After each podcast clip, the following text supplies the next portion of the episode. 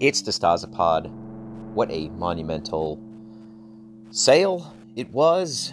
The arrival of CEN, the diver campaign, everything. It's all coming together in this focal point. And uh, I got to tell you, I feel great. I, I'm so glad to have finally shipped out everything that was on order and pre order and July Action Figure of the Month. It is a, a great sigh of relief. It is a great pressure release. And so I'm uh, re energized and ready to tackle your questions today. Um, I'm very much looking forward to people uh, digging into CEN and also the Cherubium pack.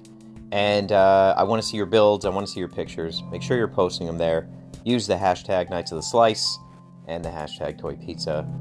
And uh, this is really the closing of a book on many, many projects and the opening of a great big open field in which many exciting things are coming our way. So I'm happy to have surpassed this milestone. Thank you guys for all your help and support. And uh, today we're covering questions and answers.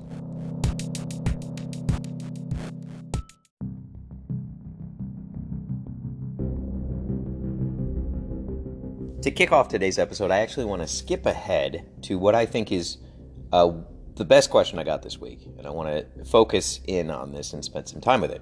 So, here we have Mike Johnson. I noticed a lot of story beats relating to fathers in Knights of the Slice. Rex in Montana, Bollinger and Crush, Saima and DR, maybe Alexander and Proto, and now, spoilers, Brick is going to be a daddy. I must ask why all the dad stuff lately. Um, well, I think that your relationship with your father is arguably the single most important relationship you have, probably more profoundly for males than it is for females. Um, and then obviously, your secondary parent is the second most important relationship in your life. Um, when I create a character or I write a character, I'm not just writing a character, uh, I am sort of placing them in a world with all their relationships. And I think that the relationship between a father and son is one that is explored in almost every kind of mythology on earth, regardless, regardless of culture or country, and it is a tale as old as time. Eh, there's a reason it's a popular device because it tells you so much. You get to see everything you need to see, and it is a universally relatable theme. Now, not everybody grew up with both parents, not everybody knows their father. Not everybody has a good relationship with their father. But we do understand what that relationship is, even if it's as an absence or as a presence in your life. When I went to school for animation, there was this 100 bullet point checklist, and you had to be able to answer it for every single uh, answer every single bullet point for every character you were creating. So it started off very easily. Bullet point number one what's their name?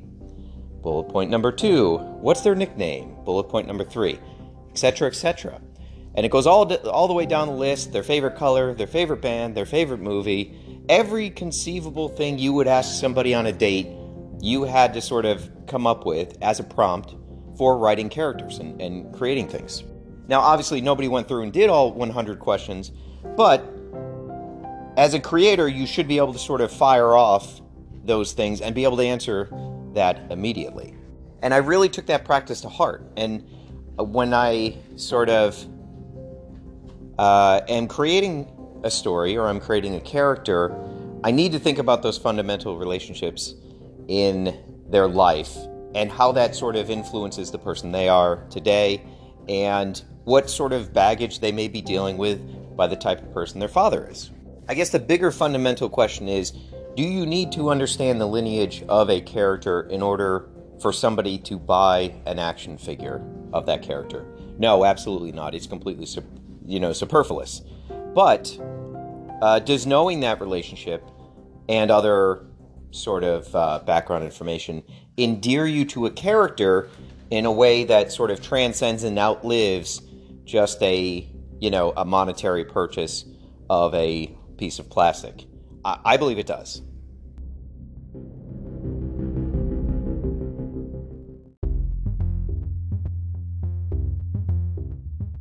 One more thing I want to add to uh, Mike's question that is a very good question and, and got me thinking a little bit more. I, I think I also uh, default to relationships when it comes to Knights of the Slice and these characters because the world that they live in is so uh, untethered and wild and with multiple dimensions and travel and space and sea and, and all these crazy, wacky concepts.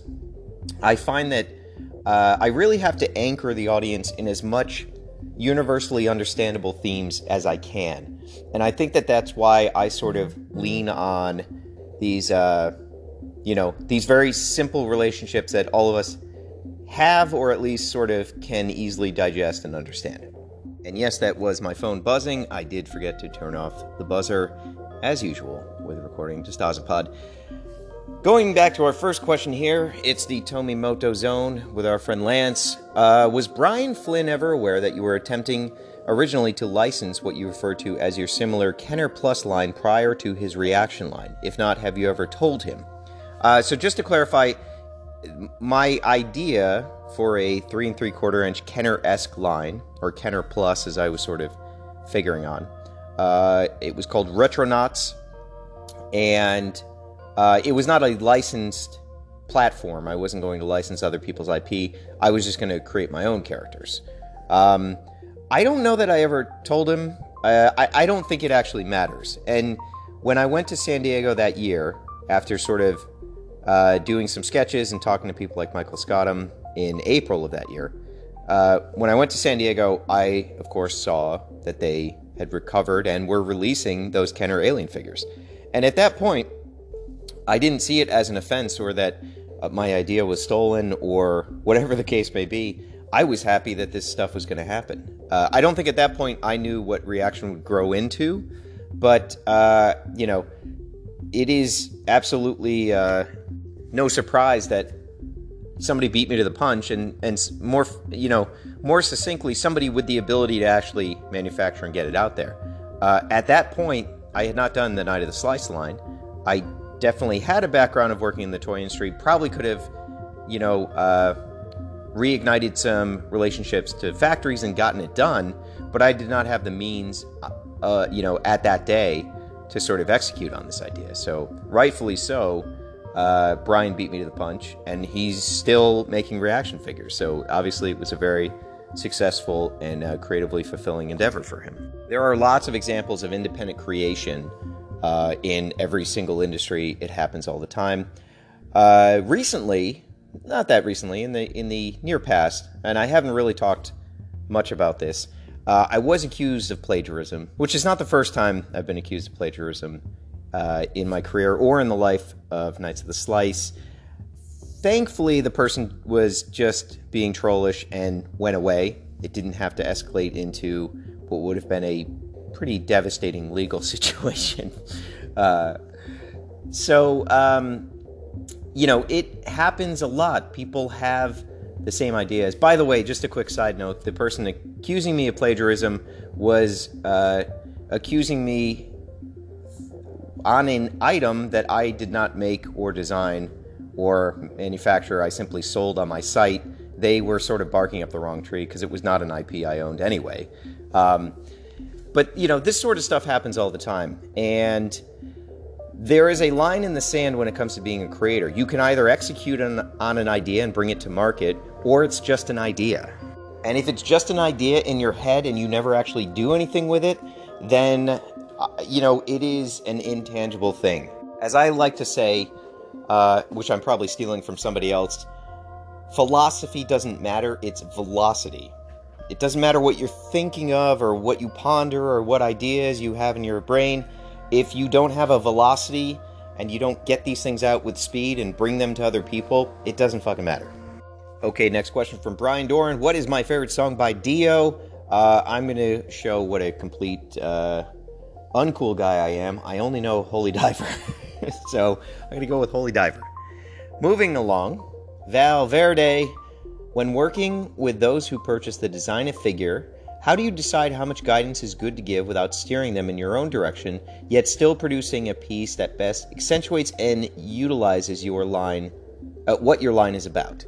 Um, this is a really good question, and and it it's tough to answer, right? It's sort of like you know it when you see it. Now, I would like to think I am a fair person to collaborate with, but I do not suffer fools. And if somebody has an idea that I don't think is good or I don't think is worthy of their time or worthy of pursuing, I'm, you know, I have no problem saying that to people. Uh, I guess you would have to ask the the four Design a Knight guest stars how the experience has been, but it seems to be reciprocal and and pretty positive, and like everybody got what they wanted. Um, I, I think really I tried to step into the role as an editor with this project only after they had produced a good number of designs. There was a variety, and they had also indicated which ones were important to them, which spoke to them, what was an important thing, what did it mean something, is there a story behind it? And once we identified that, then I went in and really my my biggest tweaks were just uh, color placement, the number of paint decos. Um, you know, for example, with the Sean Scream, uh, Sean Gordon originally had all of the accessories uh, painted, um, you know, and I thought, and I actually didn't tell him this, I just did it, and luckily he liked it. I thought, well, hey, what if the accessories are blue, like a hologram? I think that would work really well.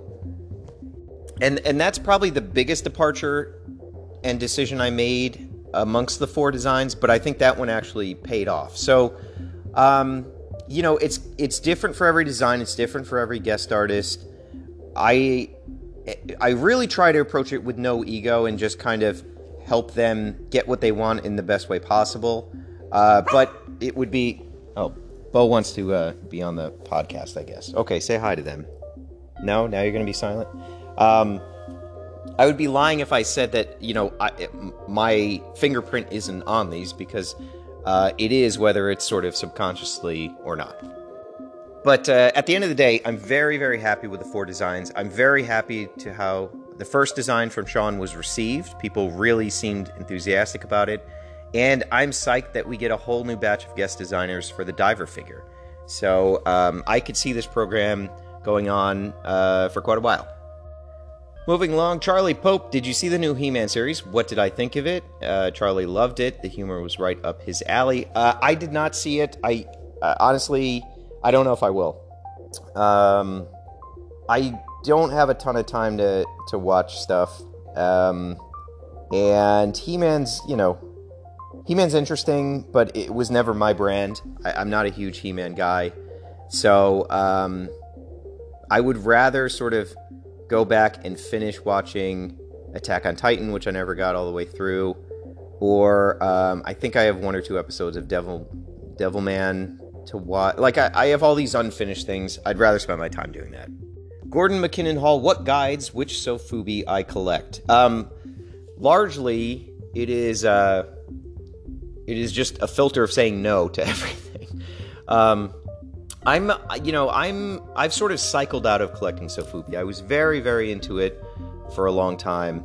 Um, I don't quite know why I don't collect them. I guess just at the at the end of the day, I'm more about action figures. I'm more about like posing them and having accessories and and specifically the sort of three and three quarter inch scale. Um, Sofubi are great. Like when I bring people to my house, they're always very impressed with the Sofubi over anything else.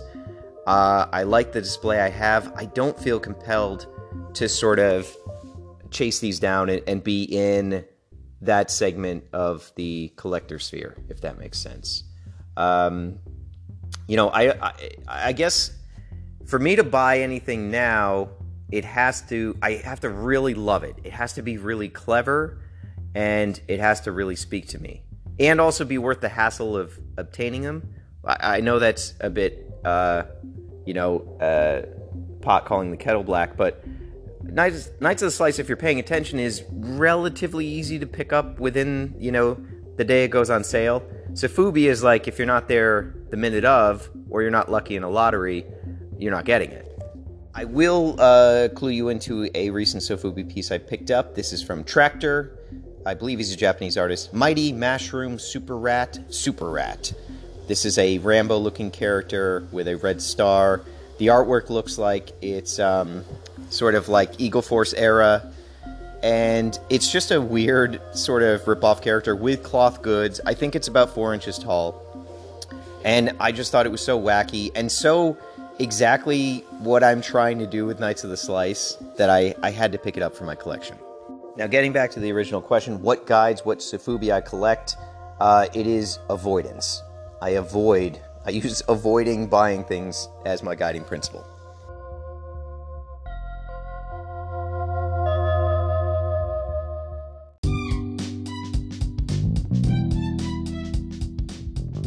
Moving along, our next question from Daniel Hartzler. Have you seen the new Transformers Buzzworthy Bumblebee series deluxe Fangry? How do I feel about him being a $90 multi pack? And yes, I don't know if you guys can hear it. They're working on the lawn. Of course they are right now. The only time I have to record the podcast, why not get out the leaf blowers? And guess what? Within a, a couple minutes, some other guys are going to arrive and start hammering this deck for demolition because it's all rotted. So this is a wonderful experience. I have my phone buzzing, I have dogs barking, I have cats mewing, I have leaf blowers going, and uh, th- these are the very real struggles of being a podcaster. People think it's the easiest job in the world. It's actually the opposite. This is the hardest job in the world, and um, I think we deserve not only first responder classification, but also essential worker classification, and, and a tax break. Anyways, back to the question here. Uh, I did see the Fangry from the Transformers Buzzworthy Bumblebee series deluxe multi pack. Uh, you know, I don't think I'm going to get it. I- I'm not a huge Transformers guy at this point in my my life and my collection. Um, I, I, this Fangry looks okay. It, it's certainly better than the sort of Headmaster one from a few years ago, but it still doesn't quite scratch that itch for me. I'm not sure what it's missing. For those who don't know, Fangry was the only Transformer that I actually got that was uh, on the pricier side that I actually got in the package. I had a lot of stuff I got at flea markets, but really, you know, my budget uh, was just the little micro changers and things like that. Like I, you know, the big deluxe uh, Transformers were were never in the cards for me. Um, so I always have a real affinity for Fangry. He was also pretty cool in the Marvel comic books, although he didn't have a ton of FaceTime. Um, so uh, yeah, I don't, I don't see myself sort of uh, going for this one. If somebody's getting the multi pack and they don't want Fangry, you know, maybe hit me up for a trade. I think also I, I've touched on this before. Transformers to me have always equated to heft, right? They're big, heavy robots. The original toys were just solid bricks, and you could really hurt people with them. And uh, when I see these more contemporary Transformers that are very sort of hollow and there's a lot of sort of empty air that panels just kind of fold over, uh, it just doesn't tactic, uh, tactile, in a tactile sense, feel right to me. I don't know if you guys have a similar experience or not. Next question from Brent Lawson. If you could have a supergroup of four additional musicians to record slash tour the world with and bring world peace and toy pizza to everyone, who would they be? Uh, I would only ask for two. I would want Nick Fung and Tiff Fung. And uh, together we would tour the world. And those are the only musicians I would want to play with. And uh, I think it would be it would be nice just to have extra hands to help press buttons and and you know like initiate loop pedals and things like that. Because i'm at capacity for how many sounds one person can make uh, just standing there. Moving along to jerry uh, do you ever get burned out on the grind producing toys as an obligation to the business rather than a hobby? You know i think that the first time you you sort of work professionally for a toy company the hobby loses its luster and it never it never goes back honestly. I, I can say that uh, you know it's anecdotal but that's been the path for me. Once you understand the cost of plastic the process uh, the importance of every paint deco you never really look at a toy in the same way. It, it loses magic because you can only see it as a sort of technical execution of something um, i would also say that yeah like i do have phases where I just don't buy anything. I don't want to collect anything, and I and I usually uh, am selling things off at that point. Uh, but it ebbs and flows, and sometimes I, I get back into buying stuff off eBay. or I get a big box from Super 7 and it like reinvigorates me. So it's something that kind of comes and goes. I mean, there are there are phases when I just I really love action figures and I'm obsessed with just buying new ones and seeing how they work and what techniques they used and you know, I feel generally enthusiastic. And then there's times when I want to do something in my life that has nothing to do with uh, action figures. I think also uh, music has become uh, what toy collecting was for me before I got into the hobby. Because I have no baggage or expectation with music. It's just simply something I do for fun. Uh, there's no like intersection of commerce there at all. So yeah, I think that the you know the obligation of the business definitely it forever changes uh, the hobby for you. Yeah, absolutely. Next up is Gavin Raider. Uh, seeing your recent berry picks, what do elderberries uh, and wineberries taste like? Bonus round, what other fruits are you growing? So, uh, very common to confuse blackberries for elderberries. Happens a lot. Those are actually blackberries. Um, blackberries. Uh, what do they taste like? They they taste like blackberries. I don't know. It's um, they're delicious. There is a kind of there's a window in which they are really good to eat. Um, they can be pretty bitter if you don't get them when they're fully ripe, but when they're fully ripe, they uh, fall off of the tree pretty quickly. So you got a good day or two to kind of scoop them all up. Um, coincidentally, I had huge blackberry trees on the uh, you know on the lawn of the house I grew up in. So uh, very plentiful.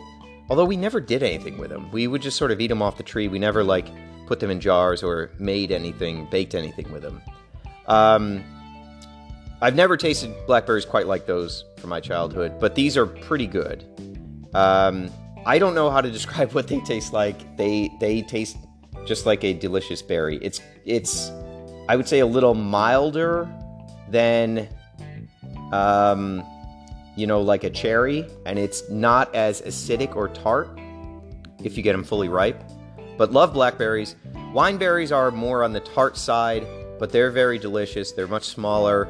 Uh, they tend to be very seedy, so uh, it, you know, like we might make a clafoutis with them, and you will be kind of grinding seeds with your teeth, but uh, you know that's that's a fine experience as well. Um, so I think if you want something kind of sweet and mild, blackberry will do it for you. Wineberries for a more tart sort of experience. Uh, what other fruits we have growing? We have a bunch of tomatoes. Those are looking pretty good. Um, eggplant, I believe, are a fruit because they have seed, right? So we have eggplants as well. Um, the squash seems to be doing gangbusters this year. I posted some pictures of eating squash blossoms, and already they've grown back, and I think I'll be ready to saute another batch of squash squash blossoms, which is really quite good. You can also bread those and fry them. That is a delicacy. So, uh, you know, lots of good produce options going on here. All credit goes to Olivia. I do nothing other than water it at night, and she does all the hard work. Occasionally, I lift big, big bags of uh, fertilizer. Next up from RetroZone Neon, can you talk about your methodology behind determining the price of figures? What makes something a $34 versus 24 versus sub $20 item? Most figures are roughly the same size, so it is based solely on paint apps or quality or other factors. Uh, also, do you consider that prices are starting to approach the same level of Joy Toys ARW? How do you view this as a value proposition? I ask this as someone who just ordered a $35 CEN.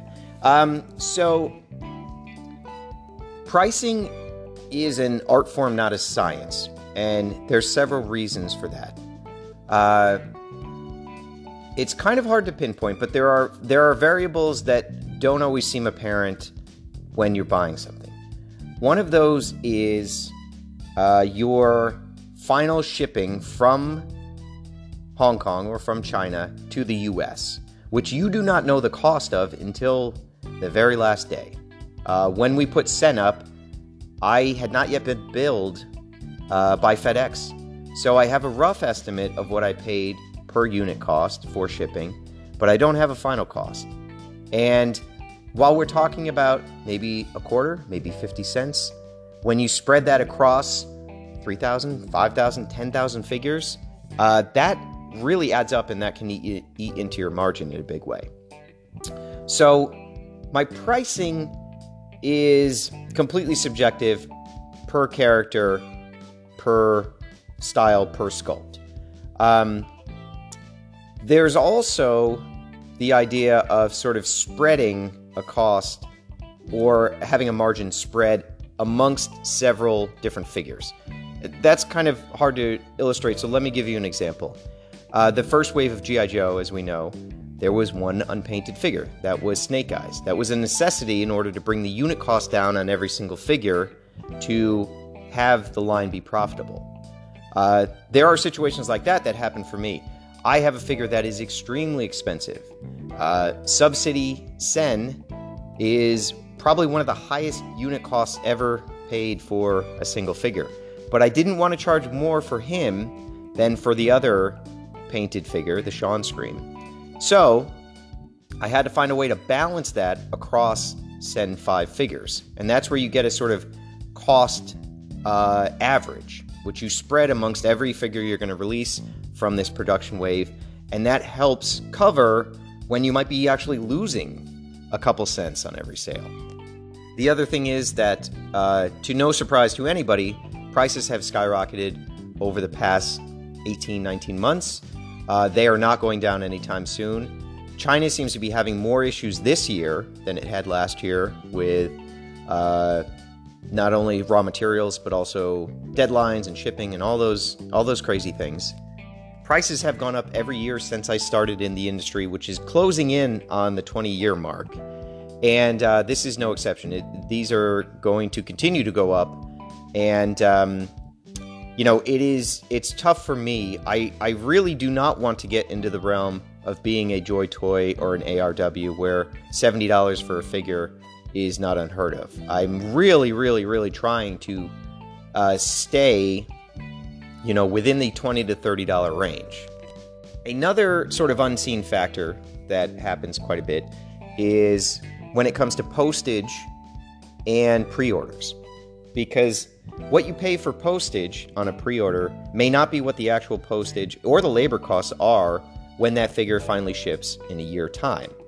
And I am I'm taking a beating on that because of all of the problems that have popped up due to the pandemic, right? There was no way to sort of price for things in 2021 prior to knowing the size and the scope of, of all the world issues. Because a lot of these things were initiated in 2019 and, and uh, you know, even early 2020 before we sort of knew what we were dealing with. So there's also this this other sort of thing that sucks away your margin uh, when the goods get stateside based on what you charged previously pricing for pre-orders is, you know, generally a losing game, right? Uh, people were able to pick up CEN for about thirty dollars in pre-order. Uh, he is substantially more than that because it's it's been about a year and all the craziness that's gone on in the world. Um, Diver will probably be more than a thirty dollar figure when he arrives, which is likely going to take a full calendar year to make happen. And so people who pre-order are getting quite a deal, especially if you're ordering multiple figures. Uh, you're making out like a bandit. The other thing to look at, uh, finally, I mean, there's I've covered there's a myriad of sort of variables that determine price, but another one is piece count. How many different pieces go to a figure? Uh, you can sort of extrapolate how much assembly is then necessary for the factory or for me here. And, uh, you know, all this sort of adds up to what is a luxury item, if we're just being honest? This is not a sort of thing for people without disposable income. This is uh, an indulgence, uh, typically for middle class people and up. And, uh, you know, I just have to sort of deal with the reality of that. The very final thing I want to say uh, is that as an independent toy creator, I pay cash up front for everything that's in my store, which means it can sometimes take six months to a year to see a return on that cash that I've put up.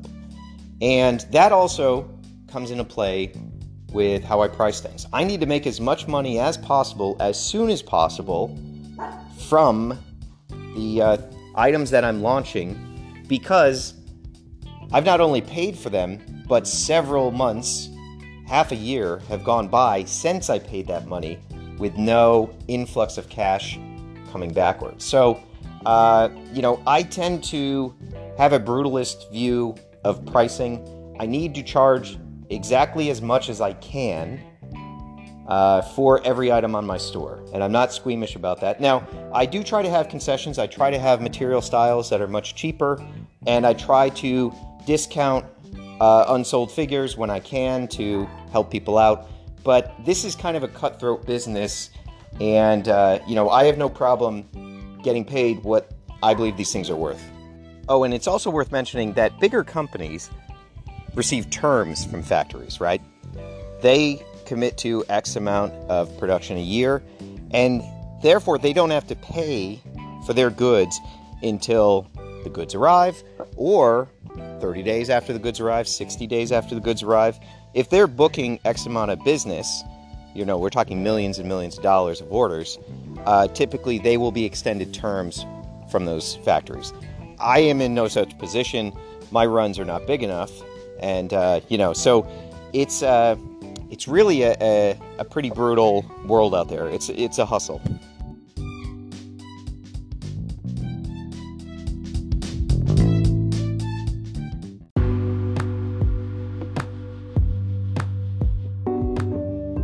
By the way, I just found a dead mole in the pool, so today is officially going off the rails. Next up, Christian Imperiale. The dust is real. What do you suggest when cleaning these figures up without doing damage? Warm, soapy water? Thanks.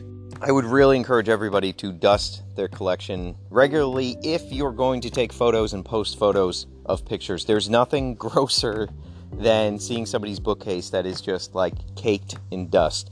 And I'm not particularly great at this, but uh, I just pulled everything out of the workshop last week, vacuumed out the display case, didn't really dust the pieces themselves, but you know, picked up all manner of dead bug and all sorts of gross shit.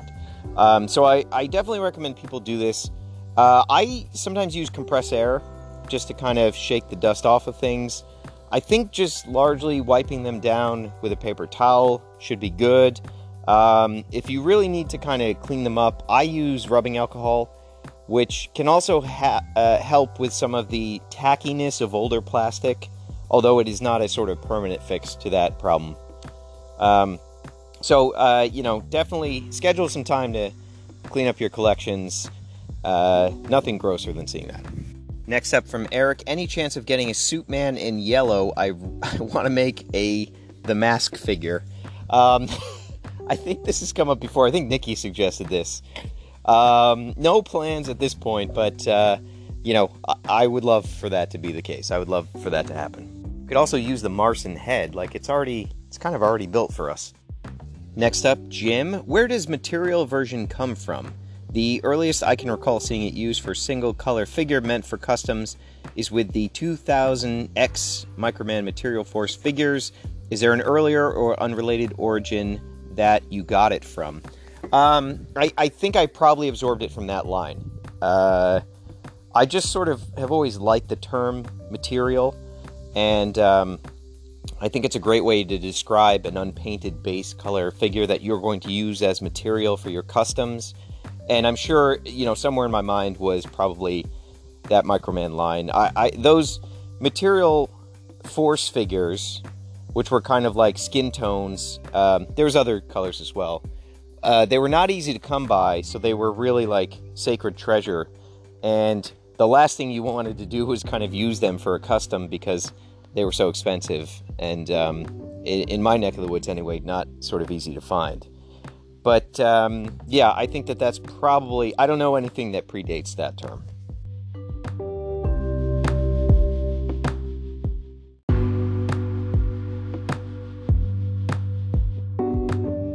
Oh dear, I lost all of the questions I answered. It did not save. So I'm going to attempt to answer these questions again. Forgive me if I'm being brief here, because I've already done long winded jags on each of these queries and now have to re record them. Uh, like I said, this is the doomed podcast that I may never get through. Okay, next up, Chris Black. I have a question regarding crossover figures released by Onell. Essentially, are they in scale to Glyos figures, whereas, uh, you know, uh, Doughty running Saima would tower over a normal Glyon? Is that sort of canon? Uh, my my answer to this is one, you really got to talk to Doughty because I don't want to sort of imagine for him the rules of his own universe. It's a very precious thing. Uh, but as far as I'm concerned, yes, these are in scale. So Knights of the Slice would be sort of, you know, sentinel size in the world of Onell design. Uh, and I'm pretty sure Doughty sort of contemplated this and he wants to think of, um, you know, four inches as being a, a really, really sort of tall, maybe like an engineer style uh, character from uh, the great film Prometheus. Next up, Matt Connolly. Since you live in a natural setting, are there any natural wonders that have triggered further inspiration for Knight of the Slice designs or storytelling? Absolutely. I think the biggest uh, source of inspiration for me is being in nature and being close to nature, waking up and looking out the window and seeing a forest. Um, specifically, like plant and flower colors definitely inspire what I want to do with Knights of the Slice and specific color combos, and in particular when it's autumn, because you know we think of autumn as being you know browns and oranges and things like that, but up here the the there's a myriad of colors you you can't even believe. There's lime green, there's you know uh, hot neon yellow. It's it's really it's extravagant. So I, I have a wealth of inspiration in nature. We got uh, two questions relating to sort of Funko and Funko Pops. Gave Tovar, uh, what do I think of Funko Pops? And then Yex says uh, he wishes that ReAction figures had the same level of popularity and scope as Funko Pops and would love to see a lot of really weird uh, properties be made into 118th figures. And do I have a 118th figure uh, from a you know, um, IP that's never been made, like a, a wish list. So, regarding Funko Pops, uh, first and foremost, they are not for me. Uh, they do not appeal to me, uh, but they're not intended to appeal to me. Funko Pops are a, a very sort of germane thing that anybody can get into. They they make great gifts, and even like a grandparent might appreciate a Funko Pop of, I don't know, uh, Roosevelt. so they're not intended to sort of titillate and attract a, a person like me, and that's okay. Um, we can debate the merits of, you know, the aesthetics and if they are great or if they are phoned in or whatever whatever arguments people want to make. But I would say that Funko Pops are likely responsible for an influx of collectors to our hobby to the tune of tens of thousands of people, if not a hundred thousand people. Um, their expansion and their secondary market has fueled new people to come into this hobby. Now, that can be, uh, you know, that can have negative consequences, but for me, I see it as a net positive. More people buying toys, more people interested in collectibles, uh, definitely means that more people find my stuff because the entire audience is bigger. So I see Funko Pops as a net positive, although I understand people's criticism of them. On the flip side of that, I do think that there is too much of retail space dedicated to Funko Pops, and when and if Funko Pops cease to be a hot collectible, that is going to make some businesses go under. There's no question. They've dedicated far too much square footage to Funko Pops. And just going off of the laws of thermodynamics, it can't stay hot forever. I do think that they, uh, you know, they have done a pretty impressive job of keeping the heat on Funko Pops for the amount of time they have, but I don't see that as a fire that can continue to burn forever. Final disclaimer here I have worked in licensing, as you guys know, and I have made money collecting a small percentage of a royalty off of Funko Pop deals. So, as Upton Sinclair said, which I'm mangling this quote, but if you want to know where a man's loyalty lies, find out who signs his checks. So, Uh, I'm not the most unbiased person here when it comes to Funko Pops. Although I don't own any, I don't collect them, I don't resell them. I have made money off of the enterprise that is Funko Pops. In fact, I was able to put a deposit on a house down thanks to uh, my clients and the Funko Pop deal that uh, I uh, helped out on. So I think, uh, you know, they are a net positive, even if it's not something I really am that interested in. And by my clients, I mean projects I've worked on on behalf of other people, of course.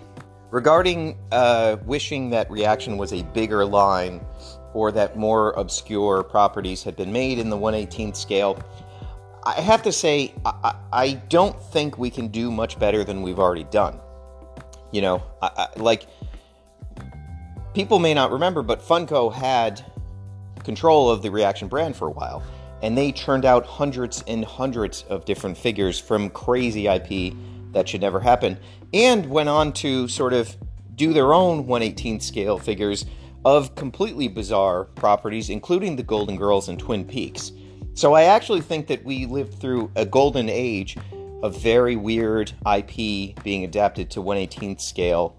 And, um, you know, ReAction is still here. It's back in Super 7's hands, and they continue to crank out those figures too. So I, am not sure how much further we can go in uncovering the iceberg of bizarre IP for 118th scale. I think that both those companies have done a, a pretty substantial job and brought stuff to the forefront that I never thought possible. I definitely didn't think I'd ever have an Agent Dale Cooper action figure. So, um, you know, I'm content to let it rest with what has been accomplished so far. Regarding a line or a figure from a obscure IP that I always wanted to see in 118th scale, uh, Willow. I always wanted a Madmartigan figure in his armor uh, soldiers. There's there's lots of great stuff there, and uh, it never just never happened. We got those Tonka figures, but those are not 118th scale, and they are just sort of stationary toy soldiers essentially. Uh, maybe there's some hope on the horizon with a Disney Plus series that's I guess uh, happening, but uh, we'll see. Still holding out for that Madmartigan. Next up from Red, can you explain in greater detail the process of working with guest designers? I, I think I covered this in an earlier segment on this pod, so go back and listen to that. Um, I would say also, if you guys are curious, reach out to the guest designers. I'm sure they would love to share their experience. Hopefully, it was a good one. People seem to really be into the first reveal. Sean screamed. So, um, I, you know, I think this is well well covered. Next up, Jeremy Price is Pizza Shunt CEO Fred in cahoots with the Trilobite Kingdom. Uh, so, as I said, I originally answered a lot of these questions and my audio didn't save. I'm guessing it was some interference from Fred Foods, who uh, very promptly sent me a press release stating that they have no relationship with the Trilobite Kingdom and would never do something so un American and ungodly and uh, you know threatening legal action and things like that. So I guess we got to take this mega corporation at its word, uh, and we should trust their PR teams because those people are not professional liars. They they wouldn't uh, tell us a falsehood. Final question here from Thomas Bucci. If we don't reach 20,000 in time, can we keep the fundraiser running silently in the background after it ends so we can eventually reach that 20K amount and get the bubblehead funded? I basically don't want this thing made until it gets that bubblehead funded. I don't care if we have to wait a whole year for Patreon earnings to to uh, fulfill that goal. Go big or go home. Uh, well, unfortunately, uh, I do care if this thing gets made and under the conditions in which it does get made. Um, this campaign ends hard stop on August 1st. The reason is campaigns take a lot of energy from me and from Nikki, and they're not fun to be in the middle of. It's great to have a win and have a success, but there are people that have to work every day on what's happening with the campaign behind the scenes. So it needs to end. I need to move on to the next project, and uh, S must seen. It must be, my friends. And with that, all questions are answered.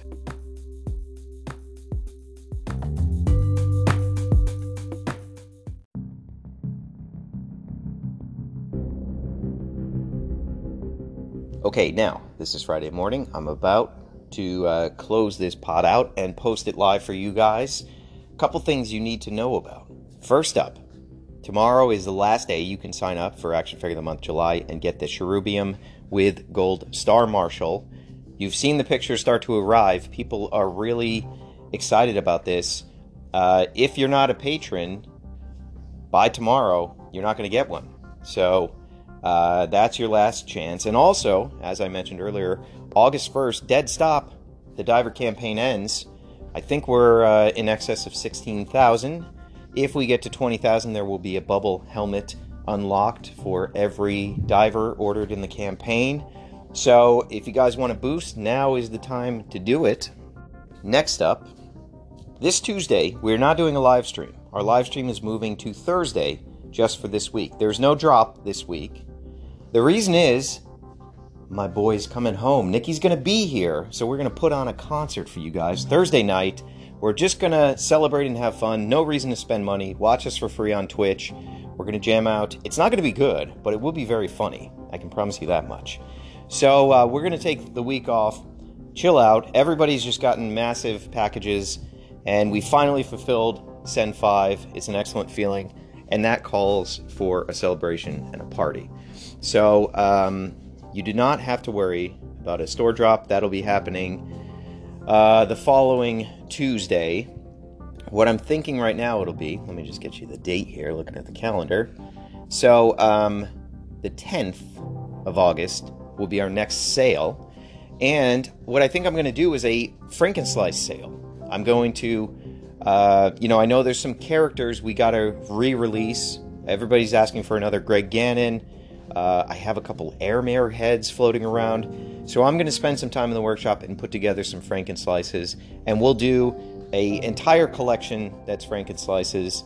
Uh, all this is subject to chain, of course, but um, I'm excited about that. I think that'll be a lot of fun and kind of get people a lot of material for building and things like that. Um, as I said, CEN 5 has started to arrive. I'm seeing the very first pictures and customs and paint decos you guys have done, and I love it. This is like the best time uh, to be alive and be an artist is when other people are appreciating the fruits of your labor. So thank you guys for that. Keep posting the photos and the builds.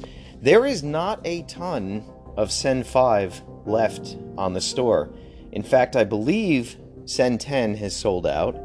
Just taking a peek right here. Um, I know there's going to be a second wave of orders as people discover all the secrets of CEN, which have started to leak out there.